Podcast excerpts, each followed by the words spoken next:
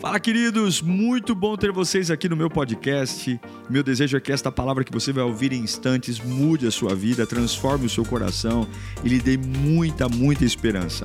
Eu desejo a você um bom sermão. Que Deus te abençoe. Quero que você abra sua Bíblia em Deuteronômio, capítulo 20, versículo 4. Deuteronômio, capítulo 20, versículo 4.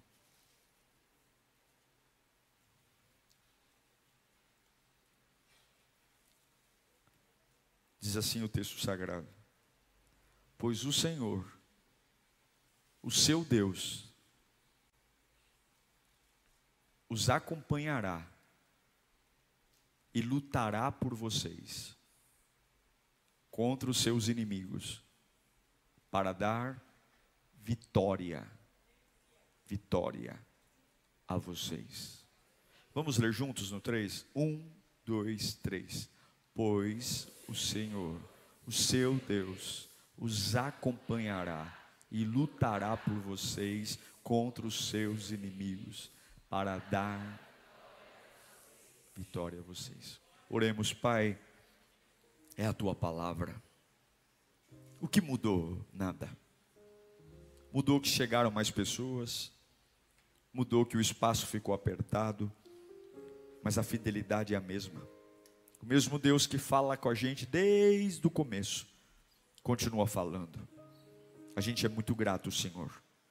A gente é muito grato por tudo. E nós te pedimos, não nos negue a tua voz. Não nos negue a tua voz, a voz que incendeia a minha alma, a voz que alegra o meu coração, a voz que me dá destino, a voz que me dá futuro, a voz que me dá proteção. Muito obrigado, Senhor. Muito obrigado porque durante 13 anos não faltou palavra nesse altar.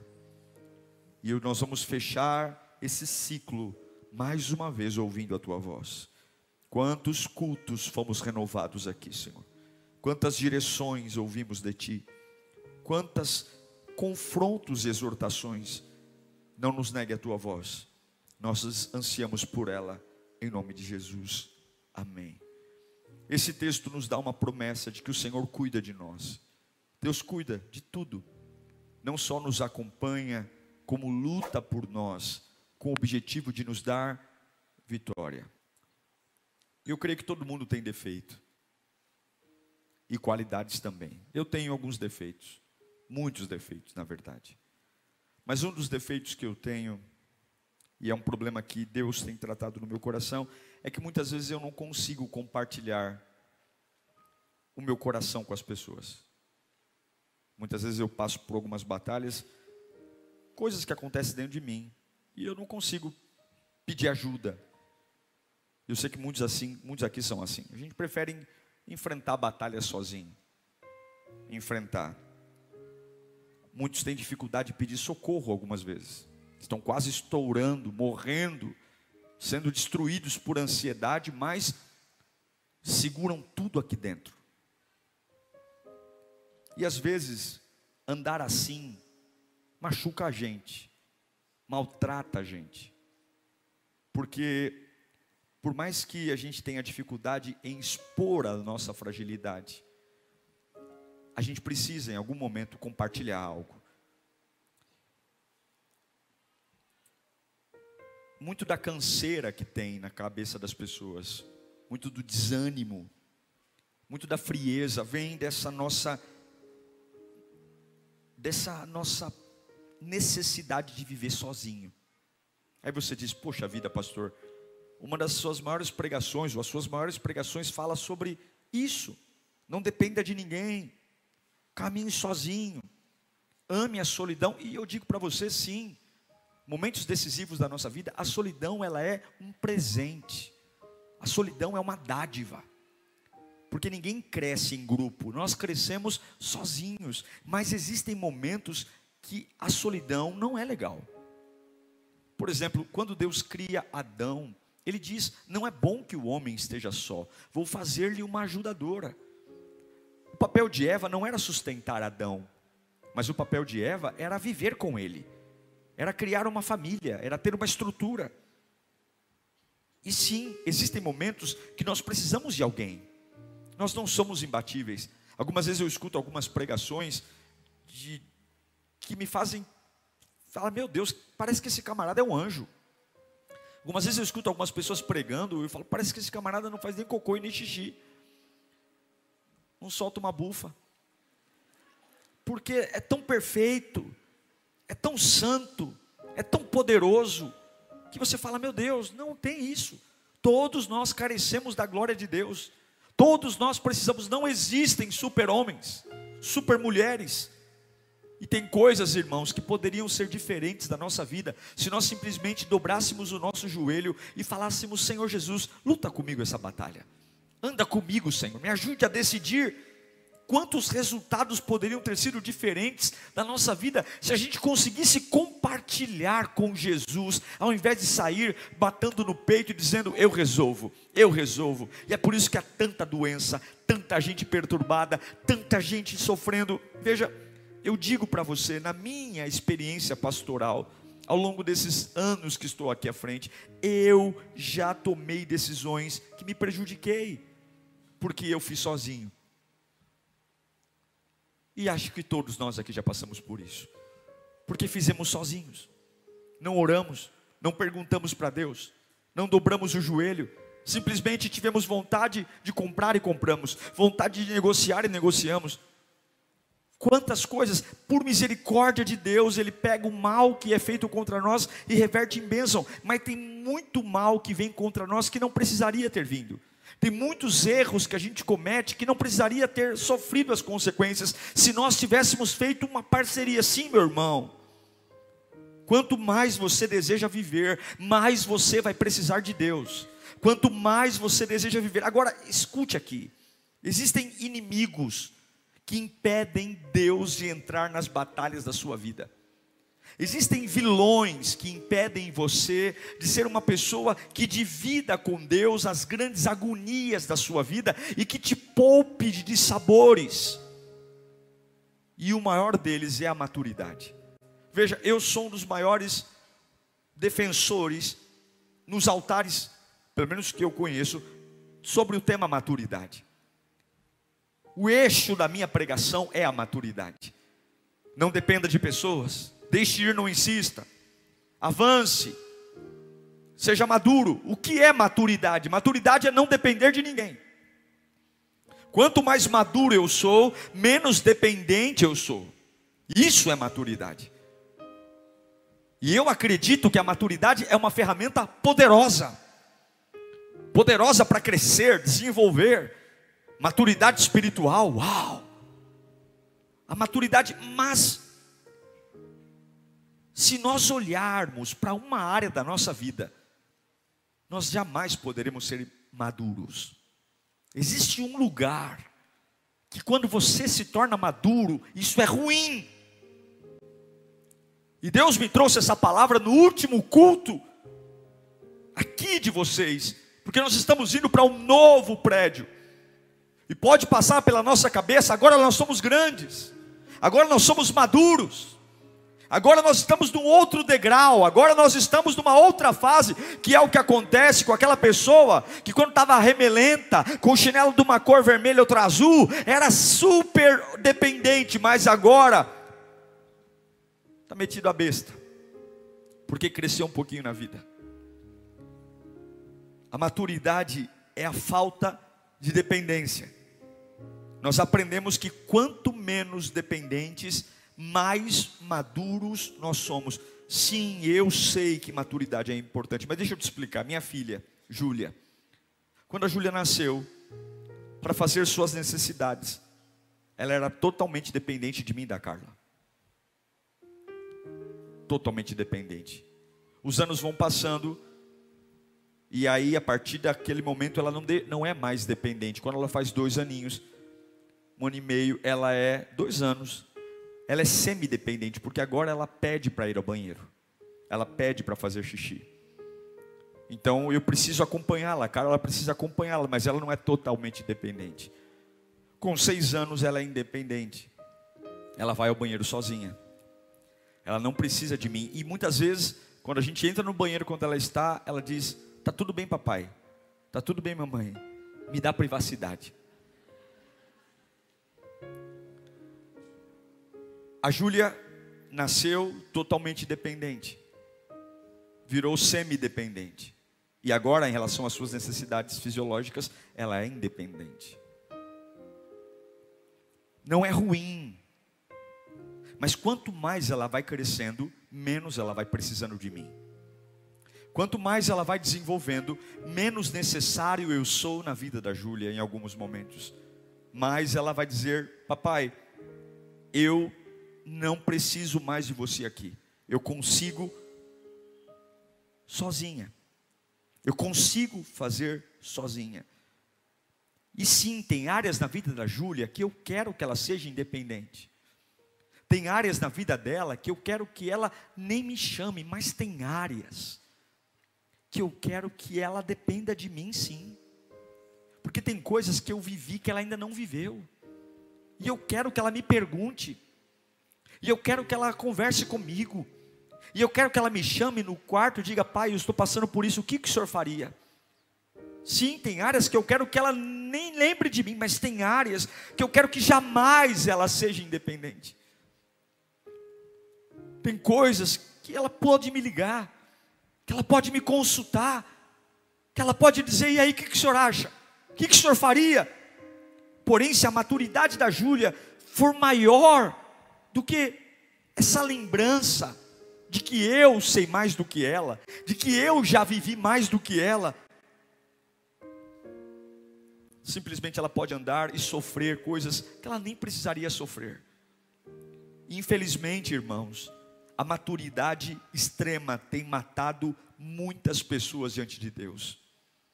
A gente começa uma vida cristã totalmente dependente. A gente ora de manhã, a gente ora à tarde, a gente ora à noite, a gente continua adorando a Deus, a gente continua servindo, a gente chora no culto, mas de repente a gente começa a crescer a gente começa a crescer e a gente esquece o que eu li para você em Deuteronômio, que é o Senhor que nos acompanha, luta nossas guerras e nos dá a vitória, e de repente nós não lembramos mais dele, porque agora nós aprendemos a viver, aprendemos a falar, aprendemos a trabalhar, aprendemos a conviver, aprendemos a lidar com o estresse, aprendemos a lidar com a ansiedade. Ah, não, eu tomo uma aspirina, eu tomo um calmante, eu aprendo que, ah, não, se eu tomar, dormir um pouquinho à tarde, eu logo melhoro, e de repente a minha dependência com Deus, o calor da minha vida, a minha vida vida de adoração, aquele adorador apaixonado, aquela pessoa dedicada, entregue à presença de Deus, que não via a hora de estar no tabernáculo, com o passar do tempo começa a perder o que jamais poderia ter perdido, porque se tornou maduro demais. Veja, a igreja não pode se tornar madura demais em relação a Deus. Deus nos fez para sermos crianças dependentes dele. Deus nos fez para dizer: Papai, me ajuda aqui. Papai, esteja comigo aqui. Papai, anda comigo aqui. Nós podemos amadurecer diante dos homens, amadurecer diante das pessoas, amadurecer diante dos problemas, mas diante da presença de Deus, nós não podemos amadurecer porque a dependência de Deus, quanto mais ela morre, mais você vai se esfriar. Quanto mais independente de Deus, mais frio você vai ser. E não bata no peito e diga que você tem uma história. E não bata no peito e diga que você serve a Deus, desde a adolescência. A Bíblia diz que aquele que está em pé, cuide-se para que não caia. Currículo não entra no céu. A única coisa que vale para Deus é o seu momento. Você já pode ter sido usado muitas vezes, já pode ter pregado na África, na Oceania, você já pode ter pregado para multidões, como muitas vezes eu encontro. Nossa, pastor, eu, Deus já me usou tanto. E hoje? Ah, hoje eu estou afastado. Eu encontrei uma pessoa ontem, foi me cumprimentar. Ô oh, pastor, já servi ao Senhor, fui batizado, blá, blá, blá. e hoje? Ah, hoje eu estou afastado. E não fica nem vermelho. Por que está afastado? Porque não precisa mais. Deus me livre chegar um dia na minha vida que eu não precise mais de Deus. Deus me livre acordar um dia e dizer eu consigo viver sem Ele. Eu consigo criar meus filhos sem Ele. Eu consigo trabalhar sem Ele. Eu consigo resolver meus problemas sem Ele. Se isso acontecer, Você vai entrar em batalhas que nunca deveria. Você vai enfrentar coisas que nunca deveria. Você vai trazer para perto gente que nunca deveria. Perdeu o temor a Deus. Tem gente que perdeu o temor. Peca que nem sente. Peca. Não depende de Deus, depende de si mesmo. Então resolve tudo com uma reunião. Não tem temor a Deus. Está na casa de Deus com uma vida pecaminosa. Está na presença de Deus e o caráter se sujando. E não está nem aí. Não liga tudo é normal e fica bravo com a igreja. Quando a gente tenta dizer, não, não, vem para cá, vem para lá, por quê? Porque nós estamos independentes de Deus. Nós não podemos nos amadurecer diante de Deus, porque na nossa mente equivocada, sempre tem a ideia de que eu vou superar tudo, e vou dizer para você: a maturidade extrema, a maturidade diante de Deus pode destruir a sua dependência, a maturidade pode destruir e anular o poder da graça de Deus. Você vai andar cansado, você vai andar abatido, você vai andar estressado, você vai normalizar o que nunca deveria ser normalizado, você vai pegar o sobrenatural e vai dizer: Isso aqui para mim não vale mais nada, e você não pode entrar numa carreira solo. É por isso que alguns estão morrendo, porque se você entrar numa carreira solo, você vai morrer e ninguém vai saber.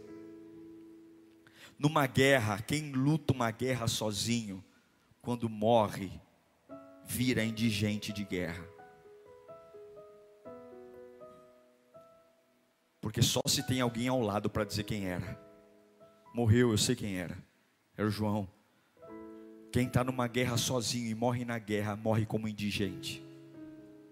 Morre como indigente. Eu não vou morrer como indigente, porque meu Deus não me fez para viver sozinho. O meu Deus não me fez para andar sozinho, porque não deixou. Por que, que você escolheu caminhar sozinho? Por que, que você está caminhando sozinho? Por que, que você está quebrando princípios? Por quê? Por que tanta dificuldade de se render à palavra? Por que tanta dificuldade em obedecer? Por que tanta dificuldade de abrir mão do pecado? Por que tanta dificuldade de se lançar a Deus? Você precisa entender que tem batalhas que só Deus pode vencer por você. E por mais que você seja teimoso, dizer não, eu dou conta, eu vou lá, eu vou falar, eu vou brigar, tem demônios que você não é páreo. Tem problemas que você, por mais inteligente que ache, não tem. Tem que parar. Tem que lembrar de Deuteronômio. Eu sou Deus que vou à sua frente, luto a sua guerra e te dou vitória. Você tem que entender que tem batalhas que você vai passar a vida inteira e não vai conseguir. Tem vícios que você não vai conseguir. Mata no peito, se faz de forte, diz para todo mundo: Eu estou bem, eu estou bem, eu estou curado. E sabe que quando vai tomar banho, chora dentro do box, porque está um fracasso interno. Sabe, a qualquer momento pode ruir, a qualquer momento pode quebrar. Se eu quero dizer uma coisa, a nossa aparência agrada homem, a nossa aparência agrada pastor, a nossa aparência agrada pessoas, mas no dia mal não é a aparência, é a essência. Eu já vi pessoas morrendo de exaustão, eu já vi pessoas desiludidas, eu já vi pessoas, eu recebo por dia aqui no meu direct do Instagram, três, quatro pessoas, fala comigo senão eu vou me matar, fala comigo senão eu vou me matar, pois bem, deram o melhor de si e perderam. Deram o melhor de si e não ganharam dinheiro. Deram o melhor de si e estão solteiros. Deram o melhor de si e não casaram. Deram o melhor de si e não se encheram do Espírito Santo. Falaram, pastor, eu dediquei o ano inteiro à presença de Deus. E estão na fossa. Porque só a dependência transforma você. Eu conheço pessoas amarguradas, cheias de palavra de dor, ressentimento, é um azedume, é um limão azedo, é uma praga, que a vida é ruim, que a vida é cinza, que há uma conspiração contra mim, que eu trabalho e nada dá certo, é um inferno, porém a grande maioria dessas pessoas são independentes, fazem o que querem, andam como querem, vivem como querem, tratam seu dinheiro como querem, tratam sua família como querem, zombam da palavra de Deus, ignoram os mandamentos, faz cara de sonso quando Deus pede algo, ignora, só serve e só obedece o que lhe convém, como se Deus fosse um otário que não estivesse vendo tudo. Eu quero dizer uma coisa para você: você, se não depender de Deus, vai quebrar. Se você matar no peito, se você pagar de maduro em relação a Deus, você vai enlouquecer. Você não pode ser assim. Você não pode viver sem Jesus. Só nele a vida. Dependência é a coisa mais maravilhosa que tem. Dependência. Jesus, eu não posso viver sem ti. Eu não posso trabalhar sem ti. Senhor, eu estou muito agoniado. Eu vou orar. O que, que a Bíblia diz sobre isso? O que, que a palavra diz sobre isso? Eu vou dizer para você, meu irmão. Você vai bater em muitas portas, mas você sempre vai voltar para a mesma porta, Jesus Cristo. Não tem outra saída. Não tem outro remédio. Não tem outra. Não tem, não tem outra. Dependa de Jesus. Não deixe a maturidade roubar isso. Não cresça demais diante de Deus. Eu ainda tenho que subir nesse púlpito com frio na barriga.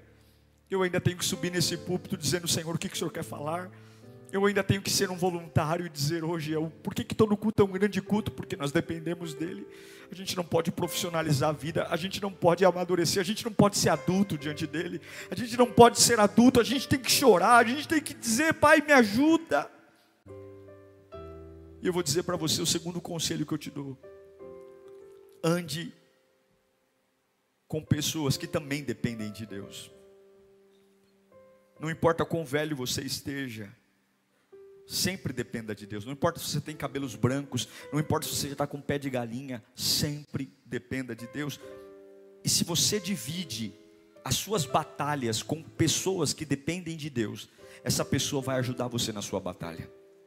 Agora, se você divide a sua batalha com pessoas maduras, é muito provável que você seja destruído. Eu não creio que o homem nasceu para depender de outro homem. Eu creio que o homem nasceu para depender de Deus. Porém, é importante ter pessoas ao nosso lado. A Bíblia diz que é melhor serem dois do que um, porque quando um tropeça, o outro levanta. Levantar não é sustentar, levantar é encorajar, é estimular. É bom ter alguém perto. A solidão, ela tem um papel de reformular o nosso interior e a companhia tem o poder de nos potencializar. Jesus poderia ter feito o ministério dele sozinho. Ele escolheu 12 pessoas. Ele era suficientemente bom para dar conta de tudo sozinho, mas ele escolheu andar com 12. Dos 12 ele tinha três que eram mais próximos, e dos três ele tinha um que era mais próximo. E tinha momentos que ele estava com os doze, tinha momento que ele estava com os três, e tinha momento que ele estava com um, e tinha momento que ele estava sozinho. Mas diante de Deus, Jesus nunca foi independente. Ele diz: Pai, eu não quero mais estar aqui. Se for possível, afasta este, mas que seja feita. O que, que ele está dizendo? O Senhor é que sabe. Prioridade de Jesus era depender do Pai. Eu sei que tem pessoas aqui dizendo, pastor, eu não consigo. Eu fui criado numa família onde eu tive que decidir tudo para todos. A vida foi assim comigo, pastor. Ou eu cresço, amadureço, ou era atropelado. E eu digo que não é ruim ser maduro. A maturidade é uma benção. Mas para Deus, nós temos que ser como criança. Não crie seus filhos sem Deus. Pergunte para Deus como é que está a criação dos seus filhos. Pergunte para Ele. Fale, Senhor, o jeito que eu estou criando meus filhos está certo? O Espírito vai falar com você. Pergunte para Deus como é que você lida com o seu dinheiro. Diga assim, me incomoda. E muitas vezes você não vai ouvir uma voz aqui no ouvido, mas vai vir uma amargura no coração. Deus vai usar pessoas Pergunte para Deus como é que você lida com o seu corpo. Pergunte para Deus como é que você lida com a sua família, com a sua esposa, com o seu esposo. E quando você não souber, tá tudo bem. Porque você não precisa ir para a rede social para colocar seus problemas.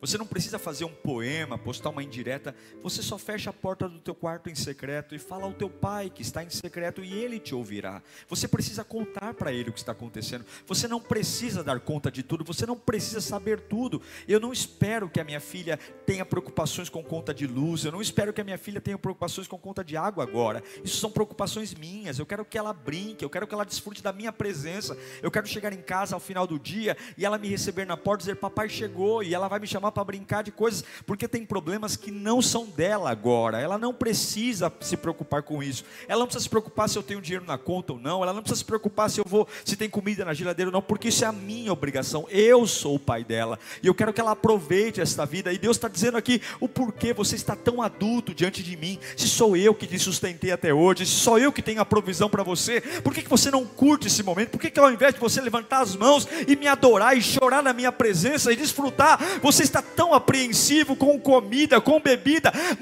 dependa de mim, seja uma pessoa diante dos homens, maduro, mas diante de mim não. Está tudo bem levantar a mão e dizer: Eu não sei o que fazer, Senhor. Eu não sei o que fazer. Eu estou perdido. Eu não sei para onde ir. Eu estou cansado. Eu não dou conta. Eu quero fechar essa mensagem te dando algumas razões pelas quais você nunca pode ser maduro diante de Deus. Quer ouvir? Sete razões rápidas, eu só vou falar a razão e vou ler o texto. A primeira delas, jamais seja maduro, porque Deus tem todo o poder. Fala comigo, Deus tem todo o poder. Isaías 26, 4 diz: Confiem para sempre no Senhor, pois o Senhor, somente o Senhor é a rocha. Veja que ele afirma: Pois o Senhor, somente o Senhor, eu sou totalmente dependente de Deus porque Ele tem poder para tudo. Ele cura, Ele liberta, Ele transforma, Ele abre porta que eu não posso, Ele muda a história. Eu sou totalmente dependente de Deus porque Ele tem todo poder. Repita comigo: poder. Sabe essa luta que você está dizendo, eu não sou, eu não sou páreo para isso? Sabe essa situação que você está dizendo, eu não tenho capacidade intelectual para isso. As minhas emoções estão em frangalhos porque eu não dou conta é pressão no trabalho, é pressão em casa. Você pode ser dependente de alguém que tem todo o poder, todo o poder. O médico disse que acabou, desenganou. Ele cura todas as doenças. Dois, eu sou totalmente dependente de Deus, porque Ele nunca, nunca, pessoas já fizeram isso com você, familiares já fizeram isso com você, mas Ele nunca, porque Ele nunca me abandona nunca me abandona. Não há pecado no mundo que você cometa que deixe Deus chocado. Não há nada que você faça que faça Deus desistir de você. Nada, nada. Eu sou totalmente dependente de Deus, porque quando eu estou limpinho, cheiroso, Ele está lá comigo. E quando eu estou fedido do esterco da vida, Ele também não vira as costas para mim. A Bíblia diz no Salmo 9, versículo 10, que os que conhecem o teu nome confiam em ti, pois tu, Senhor, pois tu, Senhor, jamais abandonas os que te buscam. Eu sou dependente dEle, porque momentos difíceis virão. Eu sou dependente dele porque eu serei frustrado. Eu sou dependente dele porque eu vou ser traído porque eu não esperava. Eu sou dependente dele porque a minha vida não é estática, ela está em movimento. E tem coisas que eu nunca esperava que iam embora e vão. E tem coisas que eu nunca esperava que chegaria e chegarão. Mas tem alguém que é constante. Ele está lá, ele está lá, ele está lá, ele está lá. Eu sou dependente dele porque ele nunca me abandona. Três, eu sou dependente dele, porque Deus cuida. Fala comigo, Ele cuida. Ele cuida. Ele cuida de você. Por que, que ela arrumou emprego num dos hospitais de maior referência na área de neurologia? Por que em 2017? Por que 2020, se não me engano, o testemunho? Por quê? Por que, que o maior neurocirurgião do país a operou mesmo sem um convênio dela dá? Por quê? Porque todas as coisas cooperam para o bem daqueles que amam a Deus. Você ainda vai agradecer pelas pessoas com as quais você não casou. Você ainda vai agradecer a Deus pelas empresas que você falou, eu queria tanto trabalhar ali, queria tanto trabalhar ali, queria tanto trabalhar ali. Deus falou, não vai trabalhar aqui. Aí você se revoltou, você falou que Deus não te abandonou, porque eu fiz de tudo, eu peguei ônibus, processo seletivo, eu estudei, eu queria tanto fechar aquele contrato, eu queria tanto fechar aquele contrato. Deus vai dizer, nananina, não, porque eu estou cuidando de você. Sei, eu sei o que está para vir. Em 1 Pedro, capítulo 5, versículo 7 diz: lancem sobre ele toda ansiedade. Você chorou hoje? Você estava angustiado hoje? Fica não, porque ele tem ele tem o quê? Ele tem cuidado de vocês. Ele tem cuidado de vocês. Já viu lugares que você entra e fala assim, você não faz nada, de repente todo mundo vira contra você. Aí você é obrigado a sair daquele lugar. Aí você não entende. Fala, gente, eu nunca fiz mal para ninguém. Todo mundo virou a cara para mim. Muitas vezes Deus quer te promover, mas você não tem coragem de sair de alguns lugares. Então ele faz todo mundo ficar contra você para te expulsar dali.